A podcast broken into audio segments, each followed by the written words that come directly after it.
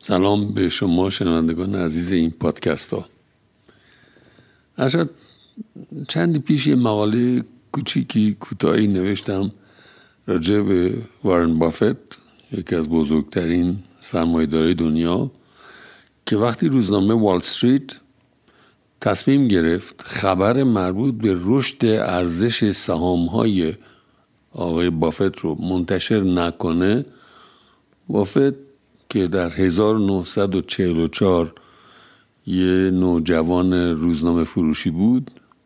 در 1979 خودش سه تا روزنامه خرید و روزنامه هاش سهامش و خبرش رو خوب می آوردن بعد به تدریج وارن بافت به جایی رسید که دیگه حرفش خبر بود و روزنامه وال استریت دیگه جرأت نداشت سانسورش کنه.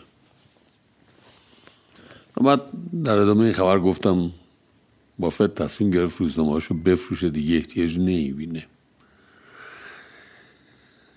روزنامه دنیا بعضیاشون مشهورن به مترقی بودن بعضیاشون محافظه کار تو این روزنامه های محافظه بعضی وقتا خبر خوبی در میاد. من دیشب یه خبر خوب خوندم. حتما شما نگاه کردید. یه روزنامه انگلیسی خبر جالبی داد. یه جوان بدون هیچ گونه زمانت مالی 18 سال پیش از یه بانک لندن رفت تقاضای وام کرد. کارمند بانک و بعدم رئیس بانک ردش کردن. هفته پیش این جوان 18 سال پیش اون بانک و کلش رو خرید.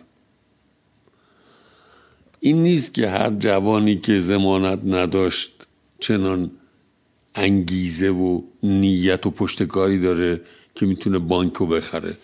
ولی یه چیزی هست. انقدر جوونا رو تحقیر نکنیم. در اینها توانایی هست که در صورت حمایت رشد می‌کنن و به جایی می‌رسن که اونهایی که تصمیم می‌گیرن می‌بینن که پایه تصمیم چندانی دیگه براشون نمانده. همین. خوب باشید. Música